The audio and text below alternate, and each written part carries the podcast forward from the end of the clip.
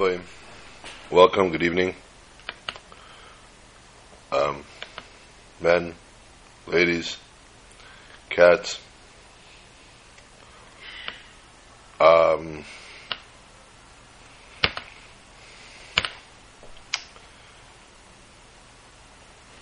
just, uh, Baruch Hashem, we like to notify the listeners, those of you who ever listen to the shiur and feel you might be alone in the uh, circles, Baruch Hashem, Kenai Nahara, Ken Yirbo, we get a weekly stats on our shiur, and it averages approximately a thousand people a week downloading the shiur. So, Baruch Hashem, other people are also benefiting from this year, which technically makes me more nervous. And as I'm talking in front of that many more people. That's quite a scary thought. Eh, been there, done that, got the t-shirt. Um, unfortunately, I was one of my one of my uh, attributes is not stage fright. My father, Shalom, was a chazan, as you might know, might have heard before. I hope Miyatzah Hashem B'lineder for his third yahrzeit, which is Daled Elul, this year will be August 22nd. The reason I know that so well is because we're making a wedding on Hey El, August 23rd.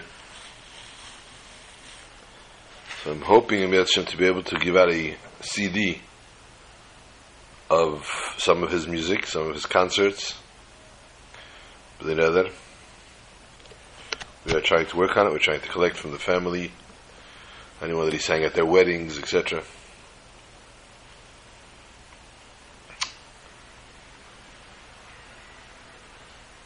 Tammuz is his birthday, actually. Chavav Tammuz. We'll talk about it then. Tonight,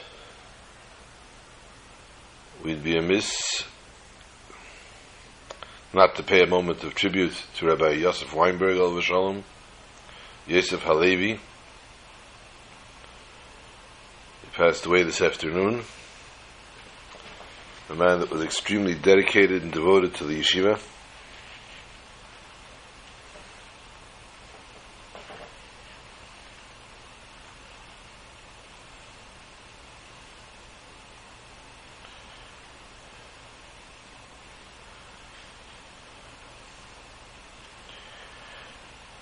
um, passed away. He was quite ill for a while.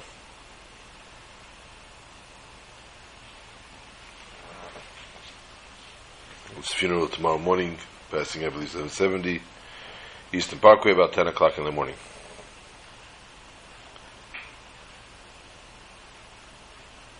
This Shabbos is an interesting Shabbos. It finds itself between Gimel Tammuz and Yud Beis Tammuz. Now, up until 18 years ago, it was a very, very, very exciting Shabbos.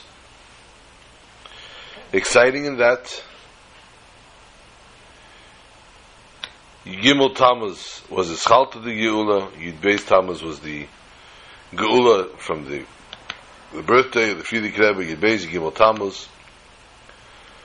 And therefore, this Shabbos is always a very, very, very special day.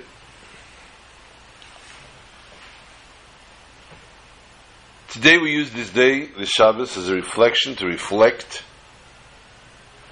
Children, Baruch Hashem, left to camp this week. They should all be safe and happy throughout the summer. Should be healthy.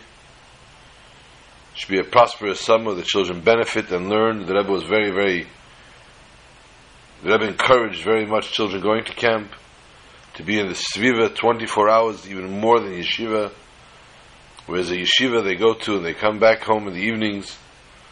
Here they're in 24 hours, soaking up the influence, the positive influences of the camps. And the Rebbe even went as far as going to visit Gan Yisrael more than one occasion just to explain for a moment the Rebbe's approach to these things. The Rebbe, in those days, the highways were not what they are today. The journey to Yisrael, Swan Lake, and back was quite a journey. And the Rebbe spent time in camp. They showed the Rebbe around the camp. And then the Rebbe had a journey home.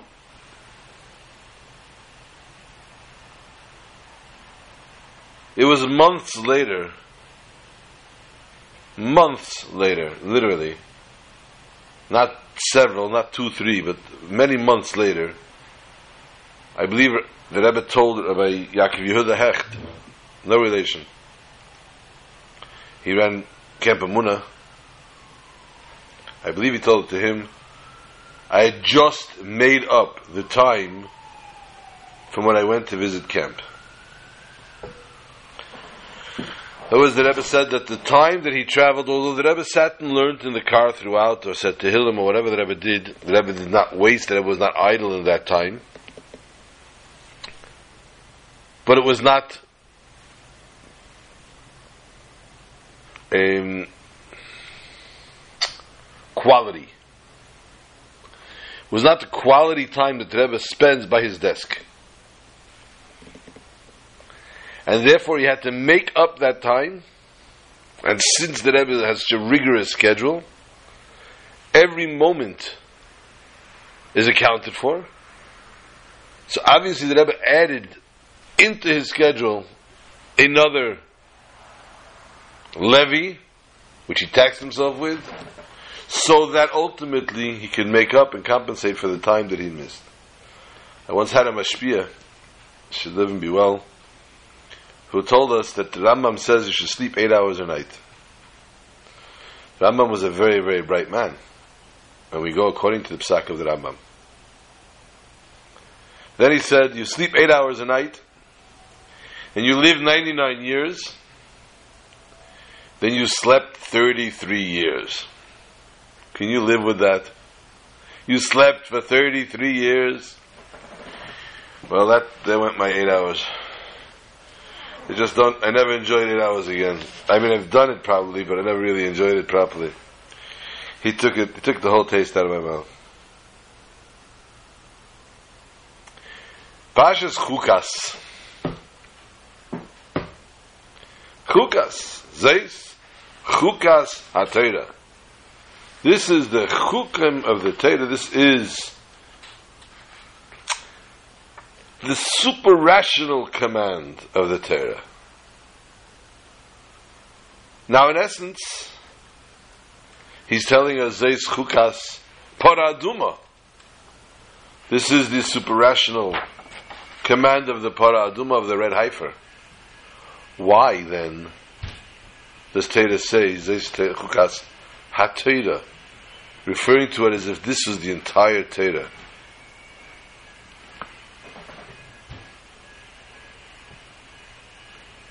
And technically, we should spend the evening just discussing that itself. That in its own merits a full hour, two or three of discussion as how is this the chukas of the Torah. Ironically, well, not ironically, really, I guess that would be the wrong adjective. Ultimately, the Parsha is so full with so many other things, we'd be amiss to discuss only the Chukas Matera.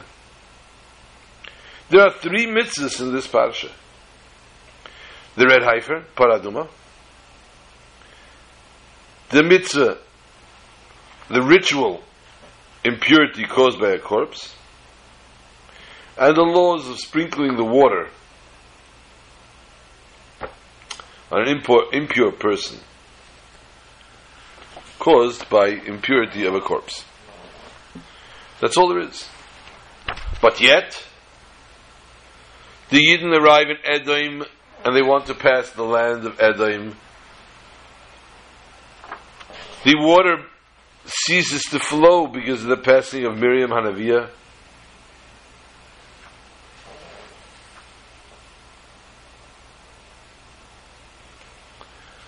Scary can that get?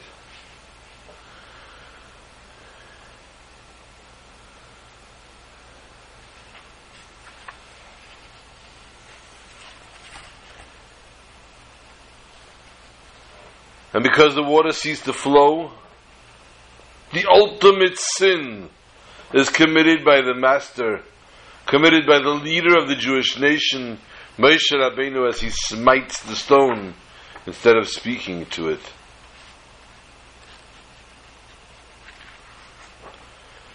Then the Jews run into another dilemma.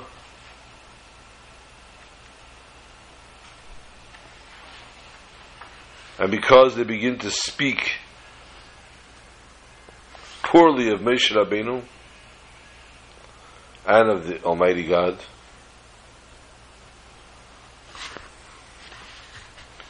a snake is set loose. A serpent. And the serpent goes around biting everyone that spoke badly, and immediate death. So much, so much happening in this parsha.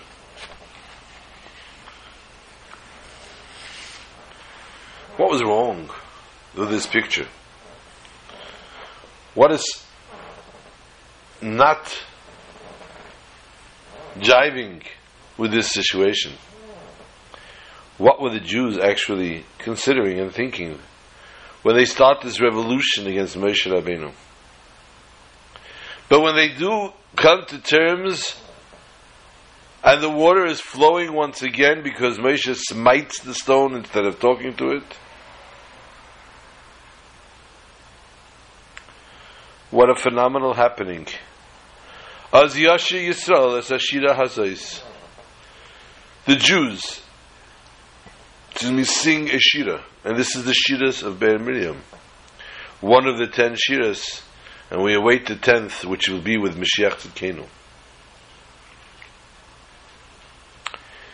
The Shira prior to this was by Kriyas Yamsuf, the splitting of the sea.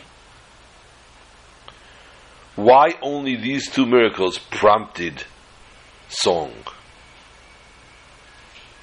So many other miracles where the Jews were saved and helped by the Almighty God the miracle of the water flowing from the stone and the miracle of the water splitting are the only two that prompt the Jews to sing.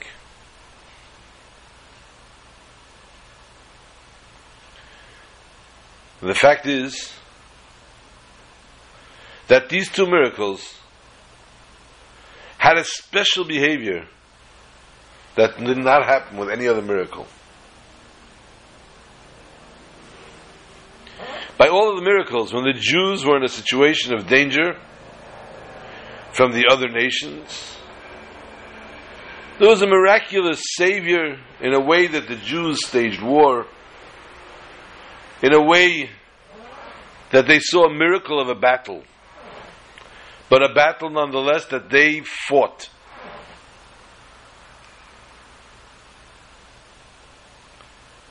However, when it came to the splitting of the sea, Prior to that, the pasuk tells us, "Hashem yilochem lochem viatem tacharishun." The Almighty will stage your battle, and you remain silent. Silent. The Jews needed to do nothing. The Egyptians were upon them the water in front of them, the desert from both sides to the right and the left, and they were total, total despair. And they were told, do nothing, and you will be saved. And the same takes place in our parsha. The Jews see the Almighty fighting for them, and they know nothing about the battle. And this miracle happened in such a way that it showed how the Almighty loved the Jews even more. Not just saved them from their enemies, but did it in a way that they needed to do nothing, not to lift a finger, not to put a finger in cold water. This gave cause to song. Miracles. What is a miracle? What brings about, what prompts a miracle? There was the holy Ruzhina, the Ruzhina Rebbe,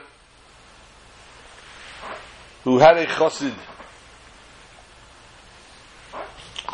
who was very wealthy.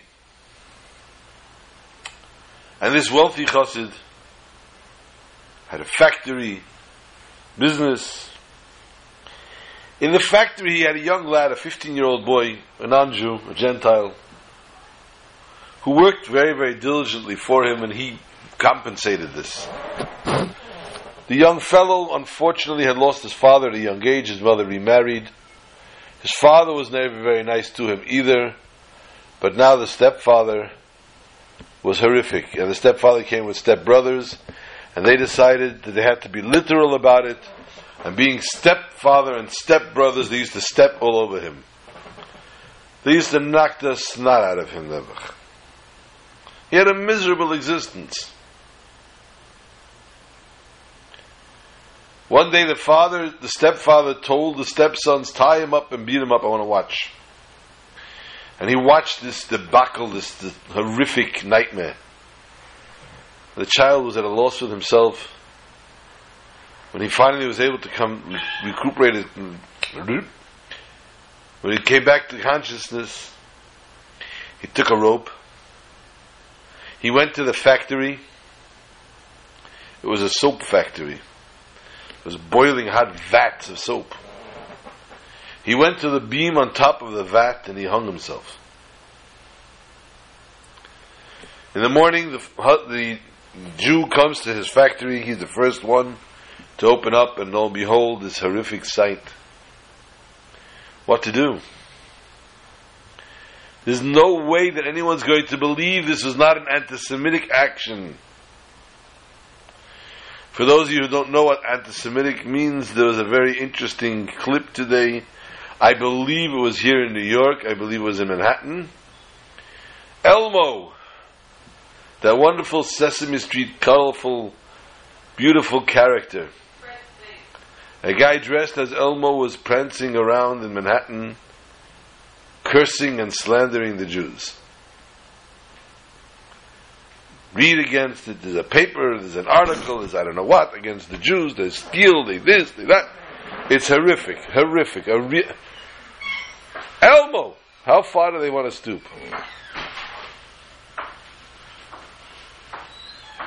So this this gentleman knew that if he is going to take this body anywhere, he's going to be finished. So he climbed up with a knife and he cut the string, and the body fell into the vat and became totally dissolved. But it didn't end there. One of the very, very loving neighbors saw and noticed the boy entering the factory at night. And nobody witnessed him going out. So they said, Oh, he disappeared? The Jew must have had a hand in this. And immediately the Jew was going to be arrested and tried. He ran to the Rizhina and he told the Rizhina the story, and the Rizhina told him, I will take care of it for you. Don't worry. And they came to the trial, and the priest was there, very excited to start a program. And the witness got up and said how he saw him come in. And the father, the stepfather got up and cried and said how kind of fine young fellow, how much he was loved by the family. Each one of the stepbrothers delivered a tear jerking sermon practically about this poor passed away brother killed by the Jews. And as the priest himself started to give his diabolic dialogue to try to put the nail in the coffin for this Jew and the rest of the town, the door burst open. The dead boy walked into the court. Place froze. Everything was silent. And the boy started to curse and scream. You're going to talk bad and blaspheme this Jew? The only one in the world that was ever nice to me, that was ever kind to me, that ever did a nice, said a nice word or treated me so well? And these people you're going to believe, they used to beat me and used to harass me, and because of them I was. And before he could finish his sentence, the stepfather and the stepbrothers jumped out of the stands and pounded him to death in front of the entire courtroom. Needless to say, now he was definitely dead, and now everybody knew how he died. So the brothers and the stepfather were arrested, and the man was set free. The chassid came to the Rizhina and said to him, What was that? This boy was dead. I saw him dead and I saw him melt. And the Rizhina said, I will tell you a story of the Baal Shem Tov. He said, I don't compare. I paled in front of the Baal Shem Tov. But I learned from the Baal Shem Tov and from the stories what he did that this could be done here as well. And this story went as follows. There was a baron, a poritz, and he had many, many, many house, many, many farms, and land, and houses, and very wealthy, and an estate of his own. He had a Jewish manager. And the manager was very faithful to him. And the manager was very, very honest. And the manager treated him with the utmost respect. And he appreciated that. He appreciated it tremendously. And and the poritz said he's going off to France for a few weeks. For vacation. And he called the Jew into his office and he said, I have to be honest with you. I'm fed up with the life here in Poland. I am going to settle in France. Hey, yes, he said, since I have no heirs, I have no children, I'm leaving everything to you. And nobody's going to protest. There's nobody talking about it. There's no one to come argue with you. And lo and behold, the pirates went off, and everybody knew he went to France to vacation. And a year and three and five years went by, and the pirates passed away. And the pirates passed away, and the Jew was sitting in the same seat. He was running the situation till now. He kept running it. Thirty years went by and it was totally accepted by everybody that the Jew is now the new landowner. When suddenly a nephew came and said, I am his nephew, I am his heir, all this belongs to me. Either you produce papers showing that he bequeathed this to you, or you stop paying me back 30 years rent and then leave the land. And this chassid went to the Baal Shem Tov and told the Baal Shem Tov his dilemma. In those days, there was a marketplace known as Leipzig.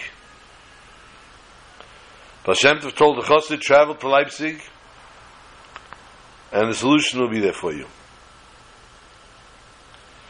Chassid was obviously oblivious to what he totally did not know what the Baal Shem Tov was trying to do. He knew the poritz had died, but if the Baal Shem Tov said that this is where his solution will be, salvation will be, he's going. And he went to Leipzig, he took a hotel, and he started to walk the streets of the marketplace. And he did so one day, two days, one week, two weeks. On the third week, Erev Shabbos, on a Friday, he was getting ready to pack his bag and go back to his hotel and started to have his doubts is this really what he's supposed to be doing? Did he not hear right? Did he not think right? What was going on? When suddenly a tremendous rainstorm broke out. And everybody ran for shelter. And he ran for shelter as well. And as he stood in the shelter behind, under this little, little roof, whatever it was, with packed with other people, tens of people, he bumped into the person behind him accidentally. I mean, you got, you know, a couple of hundred people under a canopy, obviously you're going to bump into somebody. And he turns around to say, Excuse me. And there is standing the parrots, the old landowner. And the landowner says to him, I understand you're having a problem proving that the land belongs to you. Come into the building. I will sign you a paper with my seal, and nobody will be able to doubt that this is your land. Said the Rizhina, the Helik Rizhina, I saw the Baal Shem Tov took somebody that was dead for 30 years and used him to save a Jew. I figured a guy that's dead only for one week, I could do the same thing. So he brought him back.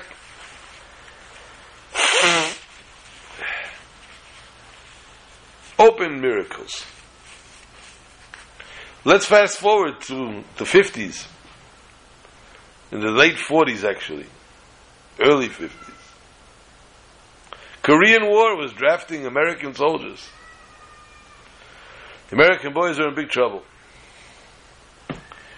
And this fellow came to the Ramash, to the Rebbe. Some say the story happened even right before the passing of the previous Rebbe. And he came in for a bracha by the Rebbe that he shouldn't get drafted. The Rebbe wished him success. He came out and he did not feel that this was it, that he did it right. Mind boggling. The Rebbe told him something. You went to ask the Rebbe and yeah, he didn't like it. So he told somebody else, and the guy said also, you got to get something concrete from the Rebbe. He managed to get another audience. And he came back in the next audience, and the Rebbe said to him, Have you got any problems with your back? Ha ha! Problems with my back. Look, Rebbe, he takes out of the pamphlet, out of a folder, a whole file on his back problems. Any problems with your feet? He says, Yeah, Rebbe, he shows the problem with the feet. Blood pressure, he shows the the problem with the blood pressure. Everything is documented from the doctors, all the problems he has. And the Rebbe said, What about your teeth? Uh, Rebbe, he says, My teeth? My teeth are so healthy. I never even had a filling in my life. My teeth are perfect. Tell them you have a problem with your teeth. Rebbe, I told you I have nothing on my. At this point, he saw that Rebbe was finished. He backed out, and he was quite nervous. And he's marching from doctor to doctor in the draft board, shirt off, examining, and they're asking your back, it shows, the documents, your head, the, blood pressure. It's all nothing. Worthless. Sit down, buddy. He saw they're going to sign his papers off and he's getting drafted. He remembered that Rebbe told him the teeth. What can he lose? My teeth, he screams. He says, Your teeth? What's wrong with your teeth, buddy? My teeth, I have problems, terrible problems. Listen here, buddy. He said you have problems, I'm going to send you to the dentist. If he sees you don't have a problem with your teeth, you're going to jail. You're not just going to get drafted. You're going to military jail because you're playing shtick here. We read what you Jews are like. Kitzer, he walks in to the dentist. Dentist sees a nice Jewish boy with a nice Jewish name. The dentist wasn't much of a Jew lover. And he starts to scream at him. What are you doing here? You need your teeth checked out. You want a free dental? You want a free dentist to check your teeth and fix your teeth? You think that's what the government and the army is here for?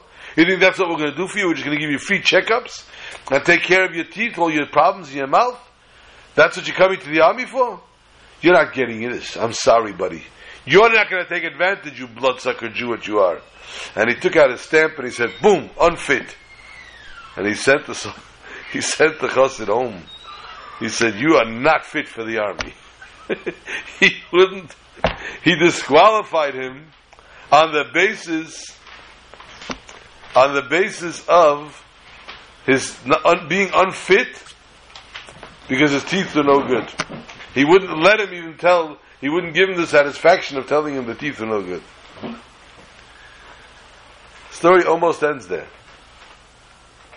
The chassid came back to 770 and wanted to tell the Rebbe. The Gabbayim said, You're not going back in. Write in a letter. So he wrote a letter to the Rebbe saying that what went on in the board and everything else by the draft board, and he said about his teeth, and the guy stamped it and threw him out. So the Rebbe told the Gabbai, generally, a miracle has to happen in a way that it looks like it's natural. This guy did not believe in the natural. I had to do a miracle that this guy is going to see it's an open miracle.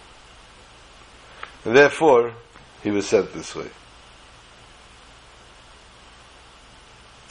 So we return to Zeis Chukas HaTorah instead of Zeis Chukas Parah Adumah.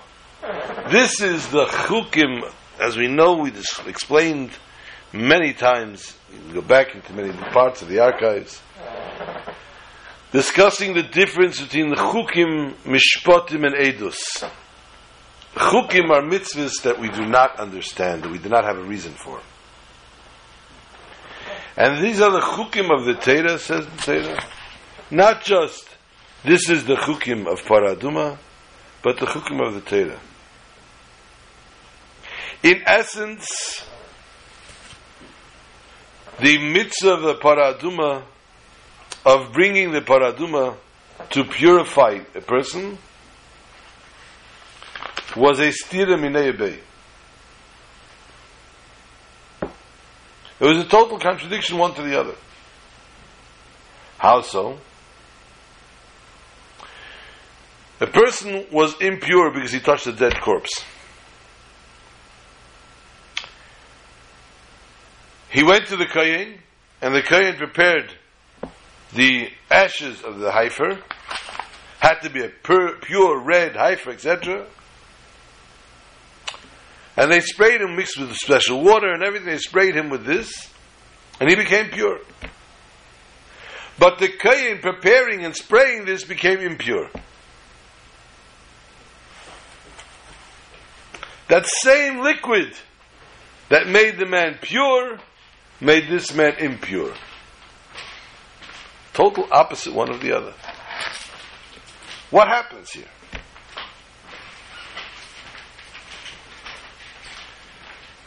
That classifies it as a chuk, as chukim, as a chayk. It's a chok. We don't know. We don't understand the reason. The question is, who wants to be impure?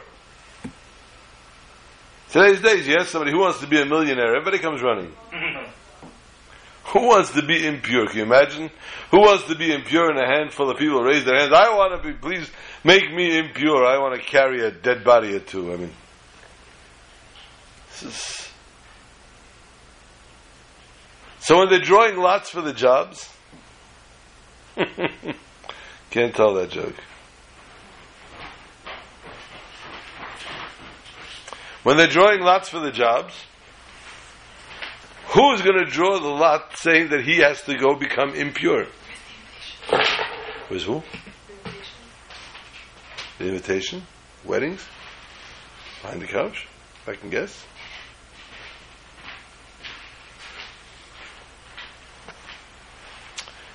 Someone has to prepare this and someone has to spray to become impure. But why is he doing it? He's doing it not there was sometimes there's more than one person that was impure. Sometimes there's more than 10, 20 people that were impure. And they all got sprayed at the same time. Tells us the Teda Zeis Chukas HaTorah, not Zeis Chukas Parah Adumah. This is what Teda is all about. You have to go out there and be Mesa Nefesh to help another Jew. The pure abnegation that a person has to help a fellow man. He's not just inconveniencing himself, he's taking himself to a level of impurity so that another person can become pure.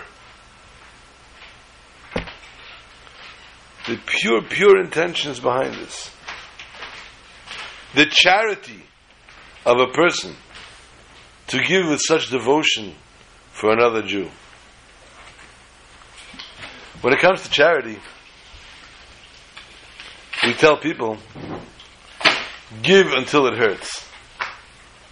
Expression. We don't want you to give when it hurts. We want you to give till it hurts. Many people only give when it hurts. When there's a problem, there's a predicament, there's a situation. Oh, quick!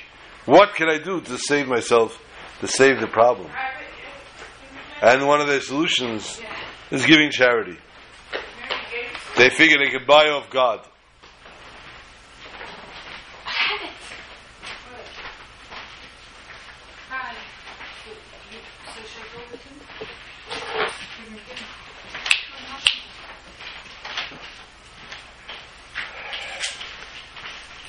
The Rambam writes, there were nine paradumas. From when the mitzvah was commanded until the second temple was destroyed, there were nine red heifers sacrificed. And the tenth one will be prepared by Mashiach Tzidkenu. Where's she going? Ah, okay, no way. The tenth one will be prepared by Mashiach Tzidkenu. B'mheira, b'mheira yigola, Rambam writes, should quickly be revealed. Allow us to introduce Rambam. For those of you that are not yet well versed enough as what Maimonides, the Rambam writes in Yad HaChazoka, he calls his Yad HaChazoka Sefer Halachis Sheb it is only laws. He does not tell stories. He does not bring down historical moments. Rambam is written only with halacha. In that case, what halacha is there? What significance is there for the Rambam to tell us that Mashiach is going to bring the tenth one? And why is he counting the first nine? Perhaps we could say, in Torah there's Pshat, Remez, Drush, and Sod. This is not Pshat. This is probably closer to Drush, where we are going to derive. According to the Chazal, to our sages, it is brought down Eilu himtinu Yisrael leMoshe v'leilu himtinu Moshe Yisrael leMoshe v'leisim eisem eisem eisem egel leisem Goliath le'malach hamovis shered behen. Had the Jews waited for Moshe Rabbeinu to come down from Sinai and not sinned by the golden calf, they would never have been in exile and the angel of death would never be able to reign amongst us. Wow. So, therefore, death and exile are punishments that are still reigning through because of the sin of the golden calf. Wow, how powerful can that be?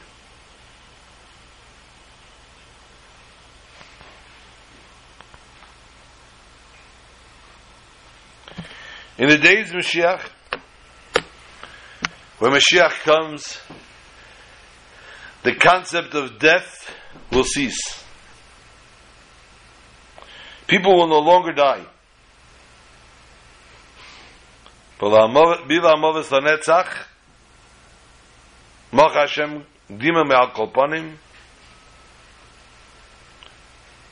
Totally eradicating the concept of death, and the Almighty will wipe tears from anyone's faces.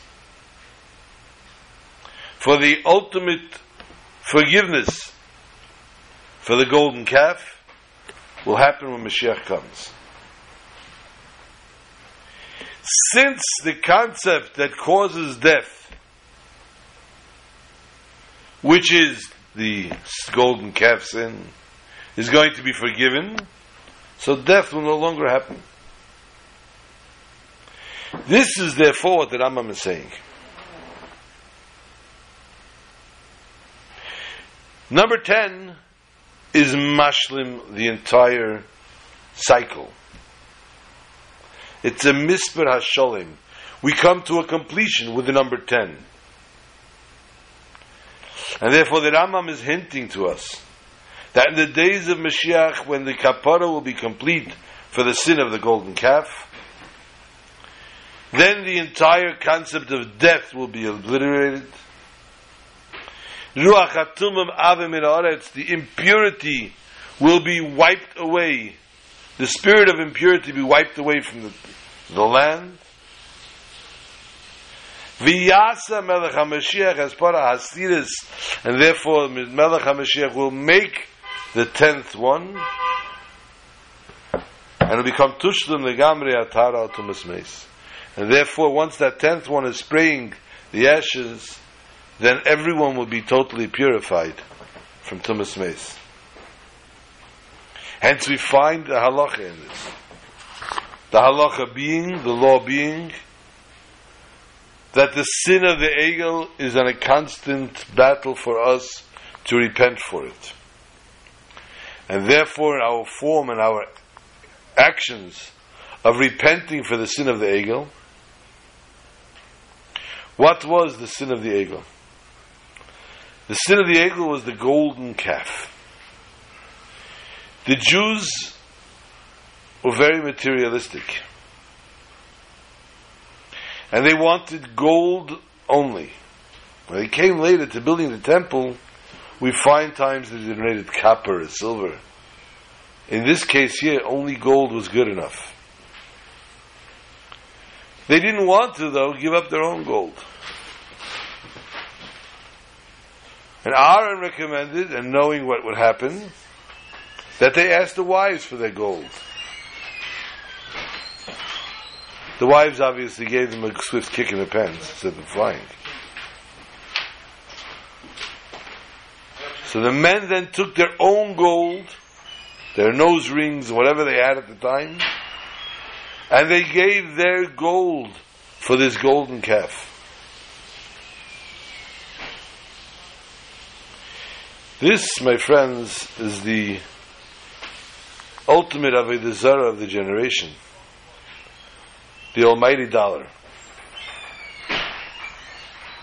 It's an Avodah Zarah that we all, unfortunately, find ourselves chas succumbing to, or just chasing and hounding us. The almighty dollar is something that people feel they cannot do without. The almighty dollar is something that people feel, I worked so hard for it. It's mine, because I have it. And the fact of the matter is, it's all on loan. It's all on loan from God, and God will tell you where it has to go and when. And therefore, we need Mashiach to tell us that the Egel HaZahav, that golden calf each and every one of us has still a remnant of within us, is over. We are forgiven, it will be taken out of us. thereby eradicating any impurities. The truth is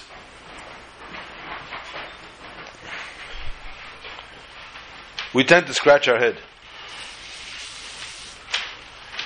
We look at certain happenings and certain things that go on, ongoings.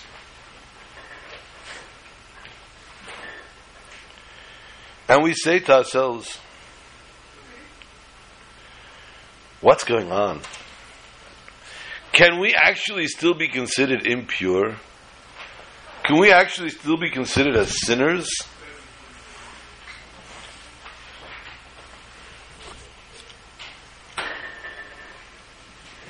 Elio Herman. Nice little Hungarian boy. He was 10 years old and World War II broke out. World War II wasn't near Hungary. Not going to bother us. So he thought Nebuch.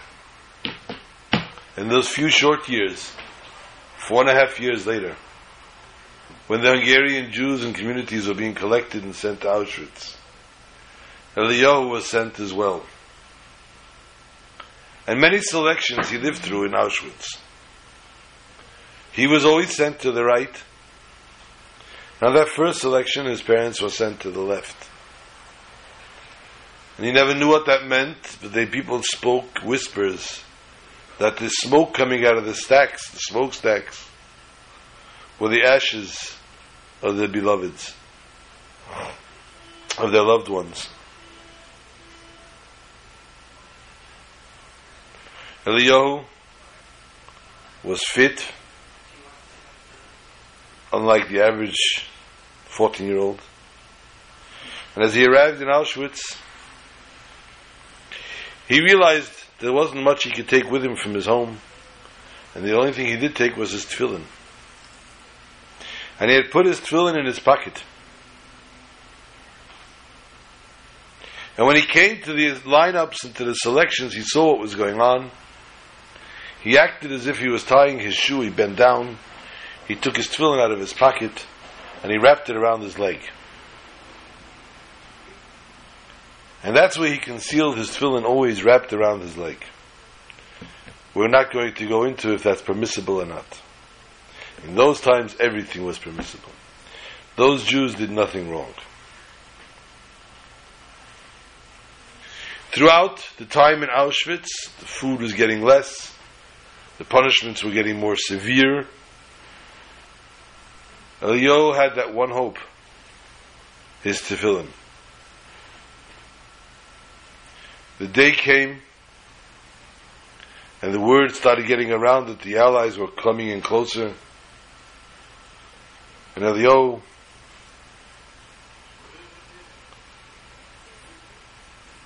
was also full of trepidation.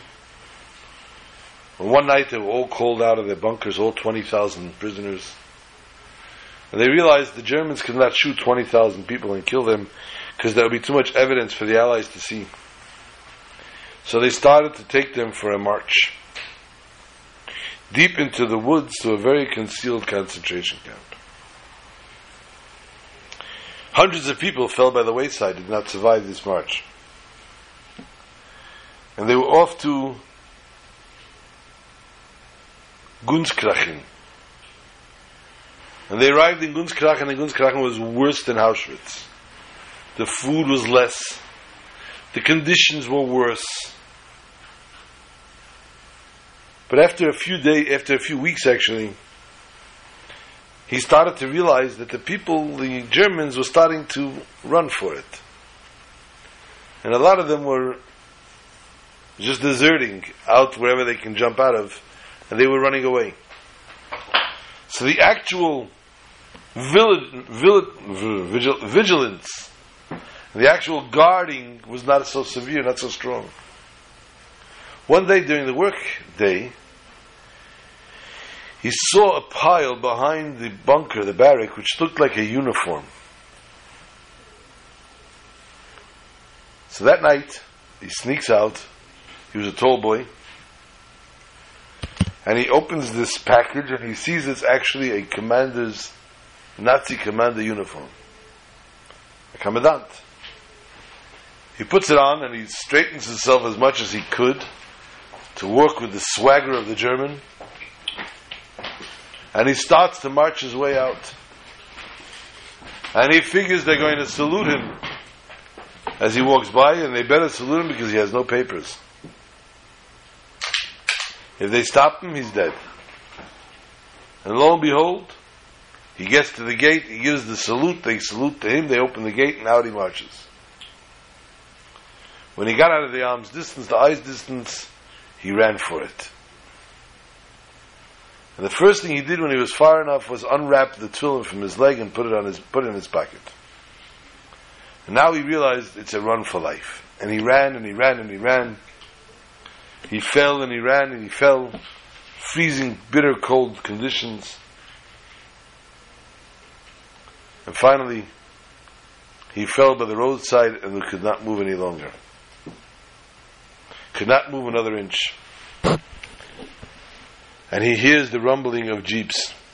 And he says, Oh no. If these are German jeeps, I'm finished. I'm caught.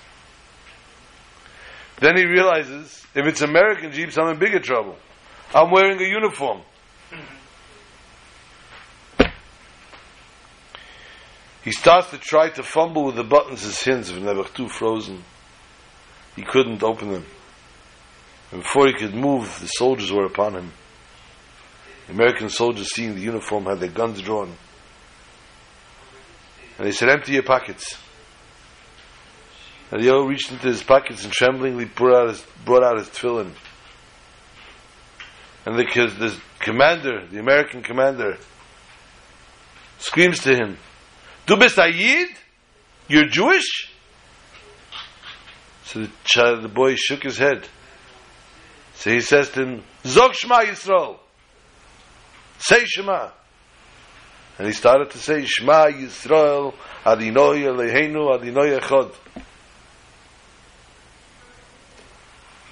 Soldier, the American soldier heard this, he fell on him and started to cry and to hug Eliyahu realizing this is indeed a Jew.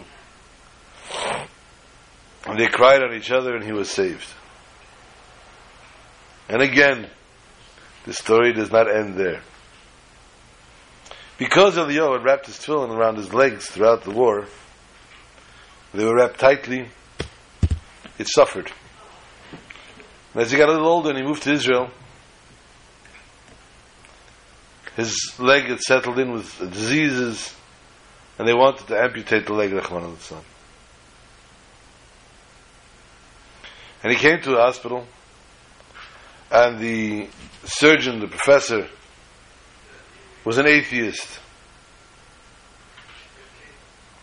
And this atheist professor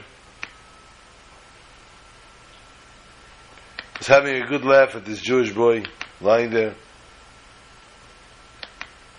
And the boy looks at him and says to him, Can I ask you a favor? He says, Sure. I don't think I'll do it, but you can ask. He says, I have my tefillin. I want to take my tefillin in with me to the surgery. The doctor started to laugh and scream and yell. Are you off your mind? That filthy bag of tefillin you're going to take into the sanitary surgery for having your amputation. It's an impossibility. It's a this, it's a that. He says, What's so special about these tefillin? He says to him. And he always starts to cry. He These are my tefillin that I took with me to Auschwitz. The big atheist doctor, big Israeli atheist doctor looked at him and his strong, firm, satirical look melted in an instant. And he began to cry and he said, I have not put on tefillin since my bar mitzvah. Can I put these on? And the doctor put on these tefillin that went through Auschwitz. He put them on. First time since his bar mitzvah, he putting on tefillin. He put on these tefillin before the surgery. They went into, The, they told the nurse to take it, to wrap it up into a special bag. They went into the surgery. Surgery was over, and he's waking up, the doctor's standing there smiling. And he says to him, Sorry, I'm happy to tell you, my son, we saved your leg. We were able to operate and save the leg. So he says, Baruch Hashem, thank you so much, doctor, for saving my leg. He says, No, I didn't do it. So what do you mean you didn't do it? He says, Your tefillin did it. The way they were typed and the No, the tefillin. The fact that the tefillin were in the room. This atheist doctor, this Apicurus, is telling him the tefillin saved his leg. Just one more very quick Dvar for the Parsha, which is extremely important to a daily life. As we spoke, one of the main stories of events of the Parsha, I want to talk about the, the snake as well and the serpents, but I don't believe we have time. Moshe Rabbeinu is said, is told by the Almighty God when the water ceases to go speak to the rock, speak to the stone, but he says to him, Take your brother Aaron and Kaches Hamata, take the staff. Ha is always the Lashon of Hey Hayadua, the famous staff. Vidibartem el and you should both speak to the stone. Moshe was destined to speak to the stone. Why plural vidibartem? Plurally, they should speak to the stone. What is the connection? Moshe had his staff, and Aaron had his staff. We met Aaron's staff last week. Aaron's staff last week blossomed and sent out shkedim and flowers. The Almighty tells Moshe Rabbeinu, take the staff that just blossomed, a dead stick, a dead piece of wood that just blossomed, Vidibartem and let the staff speak to the stone. Because the stone is going to say, I'm a stone, you can't take water out of a stone. This is going to be a lifelong quote. Is this going to be a lifelong quote? He thought he was on candid camera, the stone, when he said this, because he said, he made this quote, you can't get water out of a stone. And forever and ever they've been quoting this. So can you imagine all the Torah, all the things that it says in the Torah, that we don't remember and all the Mishnahs that the Tanoim and the Amoraim have quoted. And whose quote does everybody quote till today? The stone. It says you can't take water out of a stone. It's amazing what the world doesn't come to today. He says you can't take water out of a stone. So the staff said you can't take almonds out of a dead stick either. But I did it because God needed to be, have His name sanctified. So to sanctify God's name, I blossomed. To sanctify God's name, give water. Let the staff explain to the stone what it means to sanctify God's name.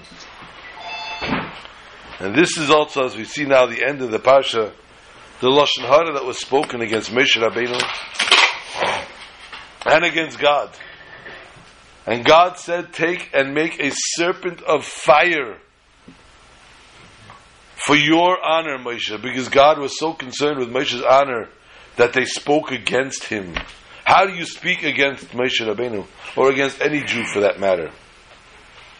So the great concern that the Almighty had for Moshe's covered, for his honor, he said, make a serpent of flame, of fire, and let them watch, let them look at this and anyone who is bit by the snake will be healed. And Moshe said, No, he makes one out of copper, not to take on his covet, but the covet of the Almighty God. You're not repenting to me. I did nothing. Don't worry about me. I'm good. But to God, you have to be, repent properly. And therefore, he makes one out of copper. And the Gemara tells us what is the idea of the snake up on the staff. The idea was that when the Jews lifted their eyes up, they lifted their eyes up to heaven. And they knew that there's a God above us. And by knowing a God is above us, they knew what they did was wrong, and therefore they knew they had to repent for it. And even Vedas that been Adam Lechaverei, even on a sin that's between two people, there is forgiveness, and everyone can and should find forgiveness in their heart, and thereby we will be able to march through all the lands that we have to march through, to march to our ultimate march in Yerushalayim, Mirakedesh, and this very Shabbos we should prepare for the Geula of Yud Beis Tammuz, of which the Frierdiker Rebbe writes, not only I was redeemed, but the entire Jewish nation, and the same will be this week with the entire Jewish nation, Shem Yisrael Yechuna. Anyone that calls himself Jew is going to be redeemed, and we will go to Yerushalayim, Ir on this very Shabbos. Amen.